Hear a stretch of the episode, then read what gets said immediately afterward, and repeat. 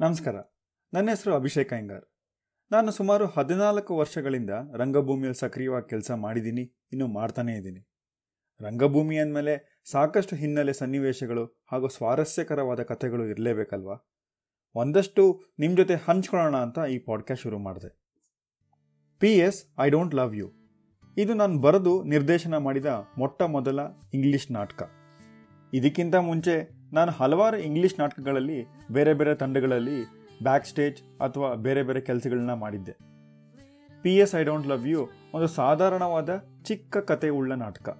ಒಂದು perfect love story stage ಮೇಲೆ ತೋರಿಸಿದ್ರೆ ಹೇಗಿರುತ್ತೆ ಅನ್ನೋ ಕಲ್ಪನೆಯಿಂದ ಬರೆದ ನಾಟಕ P S I don't love you ಈ ನಾಟಕ ಆ್ಯಕ್ಚುಲಿ ನಾವು ಎರಡು ಸಾವಿರದ ಹನ್ನೊಂದರಲ್ಲಿ ರಿಹರ್ಸಲ್ ಮಾಡೋದಕ್ಕೆ ಶುರು ಮಾಡಿದ್ವಿ. ನಾವು ಆಗ ಜಾಗ ಅನ್ನೋ ಕಡೆ ರಿಹರ್ಸಲ್ ಮಾಡ್ತಾ ಇದ್ವಿ. ಜಾಗ ಡಬಲ್ ರೋಡಲ್ಲಿರೋ ಒಂದು ಆರ್ಟ್ ಸ್ಪೇಸ್ ಆಗಿತ್ತು. ಅದು ಒಂಥರ ಓಪನ್ ಸ್ಪೇಸ್. ಯಾರು ಬೇಕಾದರೂ ಬಂದು ಯಾವುದೇ ರೀತಿಯಾದ ಆರ್ಟ್ ಕೆಲಸಗಳನ್ನ ಮಾಡ್ಕೋಬೋದಾಗಿತ್ತು. ಅದಕ್ಕೆ ಇಷ್ಟು ಫಿಕ್ಸ್ಡ್ ಅಮೌಂಟ್ ಅಂತ ಏನೂ ಇರಲಿಲ್ಲ. ನಾವು ಆದಷ್ಟು ಕಾಂಟ್ರಿಬ್ಯೂಟ್ ಕೂಡ ಮಾಡ್ತಿದ್ವಿ. ನಾವು ಈ ಜಾಗದಲ್ಲಿ ವಿಮುನ ಸಾಕಷ್ಟು ಉನ್ನತ ಮಟ್ಟಕ್ಕೆ ಬೆಳೆಸಿದ್ವಿ. ಅವತ್ತಿನ ಕಾಲಕ್ಕೆ ಬರ್ತಿದ್ದ ಹಲವಾರು ನಟರು, ನಟಿಯರು ಈ ವಿಮುನ ತಮ್ಮದೇ ಸಂಸ್ಥೆ ಅಂತ ಹೇಳಿ ಬೆಳೆಸ್ತಾ ಇದ್ರು. ಪ್ರತಿ ವೀಕೆಂಡ್ ನಾವೆಲ್ಲ ಸುಮಾರು ಬೆಳಗ್ಗೆ ಎಂಟೂವರೆ ಅಷ್ಟೊತ್ತಿಗೆ ಜಾಗ ಹತ್ರ ಮೀಟ್ ಮಾಡಿದ್ರೆ ಸಾಯಂಕಾಲ ಮನೆಗೆ ಹೋಗ್ತಿದ್ದೆ ಏಳುವರೆ ಅಷ್ಟೊತ್ತಿಗೆ. ಇಡೀ ದಿನ ಈ ನಾಟಕದ ರಿಹರ್ಸಲ್ಲು ಸಣ್ಣ ಪುಟ್ಟ ಶಾರ್ಟ್ ಫಿಲಮ್ನ ಶೂಟ್ ಮಾಡೋದು, ಬೇರೆ ಬೇರೆ ರೀತಿಯಾದ ಆರ್ಟ್ ಕೆಲಸಗಳನ್ನ ಮಾಡಿಕೊಂಡು ನಮ್ಮ ವೀಕೆಂಡ್ನ ಎಲ್ಲರ ಜೊತೆಗೆ ಅಲ್ಲೇ ಕಳೆದು ಬಿಡ್ತಿದ್ವಿ. ನಮಗೆ ಒಂದು ಚೂರು ಬೇಸರನೇ ಆಗ್ತಿರಲಿಲ್ಲ. ಆ ಸಮಯದಲ್ಲಿ ಈ P S I don't love you ನಮ್ಮ ವಿಮೋ ಅಲ್ಲಿ ಸಂಘಟನೆ ಮಾಡೋ ಕೆಲಸ ಸಾಕಷ್ಟು ಮಾಡ್ತು. ನಾಟಕದಲ್ಲಿ ಸುಮಾರು ಹನ್ನೆರಡು ಪಾತ್ರಗಳಿದ್ವು. ಹನ್ನೆರಡು ಪಾತ್ರಗಳು ವಿಭಿನ್ನವಾಗಿದ್ವು. ನಟರಿಗೂ ತಮ್ಮ ತಮ್ಮ ಟ್ಯಾಲೆಂಟ್ನ ವೇದಿಕೆ ಮೇಲೆ ತೋರಿಸೋದಕ್ಕೆ ಸಾಕಷ್ಟು ಆಪರ್ಚುನಿಟಿ ಈ ನಾಟಕದಲ್ಲಿತ್ತು. ನಾಟಕ ಸುಮಾರಾಗೇ ಇತ್ತು. ಅದೇನು ಅಷ್ಟೊಂದೇನು ಚೆನ್ನಾಗಿ ಬರೆದಿರಲಿಲ್ಲ. ಆದರೆ ಕಾಮನ್ ಮ್ಯಾನ್ಗೆ ತುಂಬ ರಿಲೆವೆಂಟ್ ಆಗಿ ಅಪೀಲ್ ಆಗ್ತಿತ್ತು ಈ ಕತೆ. ಅದಕ್ಕೆ ನಾಟಕ ನಾವು ಮಾಡಿದಾಗಲ್ಲ ತುಂಬ ಸಕ್ಸಸ್ ಕಾಣ್ತು.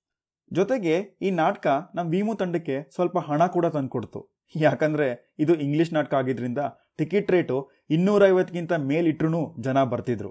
ಹಾಗಾಗಿ ನಾವು ಹೆಚ್ಚಾಗಿ ಈ P S I don't love you ನಾಟಕನೇ ಮಾಡೋಣ ಅಂತ ನಿರ್ಧಾರ ಮಾಡಿದ್ವಿ. ಎರಡು ಸಾವಿರದ ಹನ್ನೆರಡರಲ್ಲಿ ನಾವು ಈ ಡೆಕೆನರಾಲ್ ಥಿಯೇಟರ್ ಫೆಸ್ಟಿವಲ್ಗೆ ಈ P S I don't love you ನಾಟಕನ perform ಮಾಡಬೇಕು ಅಂತ ಅಪ್ಲೈ ಮಾಡಿದ್ವಿ. ಡೆಕೆನರಾಲ್ ಥಿಯೇಟರ್ ಫೆಸ್ಟಿವಲ್ ಸುಮಾರು ವರ್ಷಗಳಿಂದ ನಮ್ಮ ಬೆಂಗಳೂರಲ್ಲಿ ನಡ್ಕೊಂಬಂದ ಮೋಸ್ಟ್ ಪ್ರೆಸ್ಟೀಜಿಯಸ್ ಥಿಯೇಟರ್ ಫೆಸ್ಟಿವಲ್. ಅಲ್ಲಿ ಇಂಗ್ಲಿಷ್ ನಾಟಕಗಳ ಒಂದು ಫೆಸ್ಟಿವಲ್ ನಡೆಯುತ್ತೆ. ಸುಮಾರು ಒಂದು ವಾರ. ನಾವು ಈ ಡೆಕೆನರಾಲ್ ಥಿಯೇಟರ್ ಫೆಸ್ಟಿವಲಲ್ಲಿ ಪರ್ಫಾರ್ಮ್ ಮಾಡಬೇಕು ಅಂತ ತುಂಬ ಆಸೆ ಇಟ್ಕೊಂಡಿದ್ವಿ. ಪರ್ಫಾರ್ಮ್ ಮಾಡಿದ್ರೆ ಒಂದು ದೊಡ್ಡ ಮಟ್ಟದಲ್ಲಿ ನಮಗೆ ಹೆಸರು ಹಾಗೂ ರೆಕಗ್ನಿಷನ್ ಸಿಗತ್ತೆ ಅನ್ನೋ ಒಂದು ಆಶಯ ಬೇರೆ ಇತ್ತು. ಆದರೆ ಈ ಡೆಕೆನರಾಲ್ ಥಿಯೇಟರ್ ಫೆಸ್ಟಿವಲಲ್ಲಿ ಸೆಲೆಕ್ಟ್ ಆಗೋದು ತುಂಬ ಕಷ್ಟ ಇತ್ತು. ಎರಡು ಸಾವಿರದ ಹನ್ನೆರಡು ಜನವರಿಲಿ ನಮಗೆ ಈ ಡೆಕೆನರಾಲ್ಡ್ ಆಫೀಸಿಂದ ಒಂದು ಫೋನ್ ಬಂತು. ನಾನು ಯಾವುದೋ ಪೇಪರ್ ಲಿಸ್ಟಿಂಗಿಗೋಸ್ಕರ ಫೋನ್ ಮಾಡಿರ್ತಾರೆ ಅಂತ ರಿಸೀವ್ ಮಾಡಿದಾಗ ಅವರು ಬಂದು ಮೀಟ್ ಮಾಡಿ, ನಿಮ್ಮ P S I don't love you ನಾಟಕ ನಮ್ಮ ಫೆಸ್ಟಿವಲ್ಗೆ ಸೆಲೆಕ್ಟ್ ಆಗಿದೆ ಅಂತ ಹೇಳಿದ್ರು. ನನಗೆ ಖುಷಿ ಆಗಲೇ ಇಲ್ಲ. ನಿಜ ಹೇಳಬೇಕು ಅಂದರೆ ಅದು ಇವತ್ತಿಗೂ ನಂಬಕ್ಕಾಗ್ದಿರೋಂಥ ವಿಷಯ. ಸಂತೋಷ ತಡ್ಕೊಳಕ್ಕಾಗದೆ ನಾನು ತಕ್ಷಣ ನನ್ನ ಸ್ನೇಹಿತ ರಂಗನ್ ಫೋನ್ ಮಾಡಿ ಈ ಥರ ನಮ್ಮ ನಾಟಕ ಸೆಲೆಕ್ಟ್ ಆಗಿದೆ ಅಂತ ಹೇಳಿದೆ. ಅವನು, ಬಾ, ಈಗಲೇ ಡೆಕನಾಲ್ಡ್ ಆಫೀಸ್ಗೆ ಹೋಗಿ ಮಾತಾಡ್ಕೊಂಡು ಬರೋಣ ಅಂದ. ಆದರೆ ನಾನು ಇಲ್ಲಿ ಕೆ ಆರ್ ಪುರಮಲ್ಲಿ ಆಫೀಸಲ್ಲಿ ಕೆಲಸ ಮಾಡ್ತಿದ್ದೆ. ಹೆಂಗೆ ಆಫೀಸ್ ತಪ್ಪಿಸ್ಕೊಂಡು ಹೋಗೋದು? ಪದೇ ಪದೇ ಮ್ಯಾನೇಜರ್ ಹತ್ರ ರಜಾ ಕೇಳೋದಕ್ಕೆ ಅಥವಾ ಹಾಫ್ ಡೇ ಕೇಳೋದಕ್ಕೆ ತುಂಬ ಕಷ್ಟ ಆಗ್ತಿತ್ತು. ಆಗಿನ ಕಾಲದ ಐ ಟಿ ಇವತ್ತಿನ ಥರ ಸಾಕಷ್ಟು ಲಿಬ್ರಲ್ ಅಥವಾ ಓಪನ್ ಆಗಿರಲಿಲ್ಲ. ಹೀಗೆ ಏನಪ್ಪ ಮಾಡೋದು ಅಂತ ಯೋಚನೆ ಮಾಡ್ತಿರ್ಬೇಕಾದ್ರೆ ಸಡನ್ ಆಗಿ ಒಂದು ಐಡಿಯಾ ಉಳಿತು. ಮ್ಯಾನೇಜರ್ ಹತ್ರ ಹೋಗಿ, ನನಗೆ ಹುಷಾರಿಲ್ಲ, ತುಂಬ ಜ್ವರ ಬಂದಿದೆ ಅಂತ ಹೇಳಿದೆ.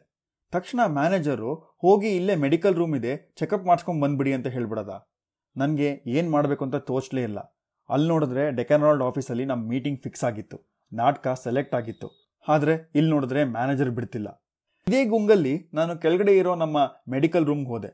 ಹೋಗಬೇಕಾದ್ರೆ ಒಂದು ಸಣ್ಣ ಐಡಿಯಾ ಮಾಡಿದ್ದೆ. ನಮ್ಮ ಆಫೀಸ್ ಪ್ಯಾಂಟ್ರಿಯಿಂದ ಒಂದು ಸಣ್ಣ ಕಪ್ಪಲ್ಲಿ ಬಿಸಿ ಹಾಲು ತಗೊಂಡು ನಾನು ಆ ಮೆಡಿಕಲ್ ರೂಮ್ಗೆ ಹೋದೆ. ಡಾಕ್ಟ್ರು ಮೆಡಿಕಲ್ ರೂಮಲ್ಲಿ ನಾನು ನೋಡಿದ ತಕ್ಷಣ, ಏನ್ರಿ ಇದು ಕೈಯಲ್ಲಿ ಹಾಲು? ಅಂತ ಕೇಳಿದ್ದಕ್ಕೆ ನಾನು ತಲೆ ಸುತ್ತಾ ಇದೆ ಅದಕ್ಕೆ ಶಕ್ತಿಗೆ ಹಾಲು ಕುಡಿತಾ ಇದ್ದೀನಿ ಅಂತ ಹೇಳಿದೆ. ಡಾಕ್ಟ್ರು ಜೋರಾಗಿ ನಕ್ಬಿಟ್ಟು ಥರ್ಮಾಮೀಟರ್ನ ಕೈ ಕೊಟ್ಟು ಟೆಂಪ್ರೇಚರ್ ಚೆಕ್ ಮಾಡ್ಕೊಳ್ಳಿ ಅಂತ ಹೇಳಿದ್ರು. ಡಾಕ್ಟ್ರು ಆ ಕಡೆ ತಿರುಗಿದನ್ನೇ ನೋಡಿ ನಾ ಬಿಸಿ ಹಾಲನ್ನ ಬಾಯಲ್ಲಿ ನುಂಗಿ ಥರ್ಮಾಮೀಟ್ರ್ ಕೂಡ ಇಟ್ಕೊಂಬಿಟ್ಟೆ. ಟೆಂಪ್ರೇಚರು ನೂರೊಂದು ಡಿಗ್ರಿ ತೋರಿಸ್ತು. ಅದನ್ನು ನೋಡಿ doctor half day leave recommend ಮಾಡಿದ್ರು. ಅದನ್ನು ನನ್ನ ಮ್ಯಾನೇಜರ್ಗೆ ತೋರಿಸಿ ಅಲ್ಲಿಂದ ಡೆಕೆನಾರ್ಡ್ ಆಫೀಸ್ ಕಡೆ ಓಡೋದೆ. ಎಷ್ಟು ಬೇಗ ಆಗುತ್ತೋ ಅಷ್ಟು ಬೇಗ ರೀಚ್ ಆಗಿ ಆವತ್ತಿನ ಸಂಜೆ ನನ್ನ ಮೀಟಿಂಗ್ ಕೂಡ ಮುಗಿಸ್ಕೊಂಡೆ. ಫೆಸ್ಟಿವಲ್ ಕೋಆರ್ಡಿನೇಟ್ರು ನಮಗೆ ಫೆಬ್ರವರಿ ಸೆಕೆಂಡ್ ಎರಡು ಸಾವಿರದ ಹನ್ನೆರಡು ಚೌಡಯ್ಯ ಮೆಮೋರಿಯಲ್ ಹಾಲಲ್ಲಿ P S I don't love you ನಾಟಕ ಫಿಕ್ಸ್ ಆಗಿದೆ ಅಂತ ಹೇಳಿದ್ರು. ನಮ್ಮ ಜೀವನದಲ್ಲಿ ನಾವು ಚೌಡಯ್ಯ ಮೆಮೋರಿಯಲ್ ಹಾಲಲ್ಲಿ perform ಮಾಡೋಕ್ಕಾಗ್ತಿರ್ಲಿಲ್ಲ if not for this festival ಅದು ನಮಗೆ ತುಂಬ ದೊಡ್ಡ ಶೋ ಆಗಿತ್ತು. ಬಹುಶಃ ನಮ್ಮ ಅವತ್ತಿನ ಯೋಗ್ಯತೆಗೆ ಮೀರಿದ ಶೋ ಅಂತ ಹೇಳಿದ್ರೆ ತಪ್ಪಾಗಲಾರ್ದು. ಆದರೂ ನಮ್ಮಲ್ಲಿ ಉತ್ಸಾಹ, ಹುಮ್ಮಸ್ಸು ಎರಡೂ ಇತ್ತು. ಈ ಶೋನ ನಾವು ಸಕ್ಸಸ್ಫುಲಿ ಮಾಡೇ ಮಾಡ್ತೀವಿ ಅಂತ ಅಂದ್ಕೊಂಡು ರಿಹರ್ಸಲ್ನ ಶುರು ಮಾಡಿದ್ವಿ. ದಿನೇ ದಿನೇ ಕಳೀತಾ ಡೆಕೆನರಾಲ್ಡ್ ಅವರು ನಮಗೆ ಈ ಶೋಗೆ ಸಾಕಷ್ಟು ಅಡ್ವರ್ಟೈಸಿಂಗ್ ಮತ್ತು ಪ್ರಮೋಷನ್ ಕೂಡ ಮಾಡಿದ್ರು. ಅವರದೇ ಫೆಸ್ಟಿವಲ್ ಆಗಿದ್ದರಿಂದ ಪೇಪರಲ್ಲಿ ಸುದ್ದಿ ದಿನ ಬರ್ತಿತ್ತು. ನನಗೆ ಈ ವೀಮು ಶುರು ಮಾಡಿದಾಗಿಂದ ಒಂದು ಸೀಕ್ರೆಟ್ ವಿಶ್ ಇತ್ತು. ಒಂದಲ್ಲ ಒಂದಿನ ನಮ್ಮ ಹೆಸರು ದೊಡ್ಡ ದೊಡ್ಡ ಬಿಲ್ ಬೋರ್ಡಲ್ಲಿ ಬರಲೇಬೇಕು ಅನ್ನೋ ಒಂದು ಆಸೆ ಇತ್ತು. ರಂಗಭೂಮಿ ಮಾಧ್ಯಮದಲ್ಲಿ ಇದ್ದ ನಮಗೆ ಈ ಥರ ಆಸೆಗಳನ್ನ ಕಾಣೋದು ಸ್ವಲ್ಪ ಅತಿರೇಕ ಅನಿಸಿದ್ರು ಕನಸು ಕಾಣೋದು ತಪ್ಪಲ್ಲ ಅಲ್ವಾ? ಆ ಪ್ರಶ್ನೆಗೆ ನನಗೆ ಉತ್ತರ ಸಿಕ್ಕಿದ್ದು ಫೆಬ್ರವರಿ ಎಂಟು ಎರಡು ಸಾವಿರದ ಹನ್ನೆರಡು. ನಾನು ನನ್ನ ಆಫೀಸ್ಗೆ ಸಾಮಾನ್ಯವಾಗಿ ಸ್ಯಾಂಕಿ ಟ್ಯಾಂಕ್ ಮೇಲೆ ಹೋಗ್ತಿದ್ದು. Sankey tank Chowdiah memorial hall ಪಕ್ಕದಲ್ಲೇ ಇರೋದು. ಅವತ್ತು ಸ್ಯಾಂಕಿ ಟ್ಯಾಂಕ್ ಹತ್ರ ಇದ್ದ ಒಂದು ದೊಡ್ಡ ಬಿಲ್ ಬೋರ್ಡ್ಗೆ ಒಂದು ಅಡ್ವರ್ಟೈಸಿಂಗ್ ಬ್ಯಾನರ್ ಹಾಕ್ತಾ ಇದ್ರು. ನಾನು ಆಫೀಸ್ಗೆ ಹೋಗೋ ಟೆನ್ಷನಲ್ಲಿ ಏನು ಅಂತ ನೋಡದೆ ಗಾಡಿ ಓಡಿಸ್ಕೊಂಡು ಆಫೀಸ್ ತಲುಪಿದೆ. ಆಫೀಸ್ ತಲುಪಿದ ತಕ್ಷಣ ಅದೇ ಏರಿಯಲ್ಲಿದ್ದ ನನ್ನ ಸ್ನೇಹಿತ ಒಬ್ಬ ನನಗೆ ಫೋನ್ ಮಾಡಿ ನಿನ್ನ ಹೆಸರು ಮತ್ತು ನಿನ್ನ ಫೋಟೋ ಸ್ಯಾಂಕಿ ಟ್ಯಾಂಕ್ ಹತ್ರ ಇರೋ ಬಿಲ್ ಬೋರ್ಡಲ್ಲಿ ದೊಡ್ಡದಾಗಿ ಬಂದಿದೆ ಅಂತ ಹೇಳ್ದ. ನನಗೆ ಖುಷಿ ತಡ್ಕೊಳಕ್ಕಾಗಲಿಲ್ಲ. ನಿಜ ಹೇಳಬೇಕು ಅಂದರೆ ನಂಬೋದಕ್ಕೆ ಆಗಲಿಲ್ಲ. ನಾನು ಸುಮಾರು ಹತ್ತು ಸತಿ ಒಂದು ಕೇಳಿದೆ, ನೀನು ಹೇಳ್ತಿರೋದು ನಿಜನಾ? ಅಂತ. ಅವನು ಹತ್ತು ಸತಿನೂ ಇಷ್ಟ ಇದ್ರೆ ನೀನು ಬಂದು ನೋಡು ಅಂತ ಹೇಳಿ ಫೋನ್ ಇಟ್ಟ.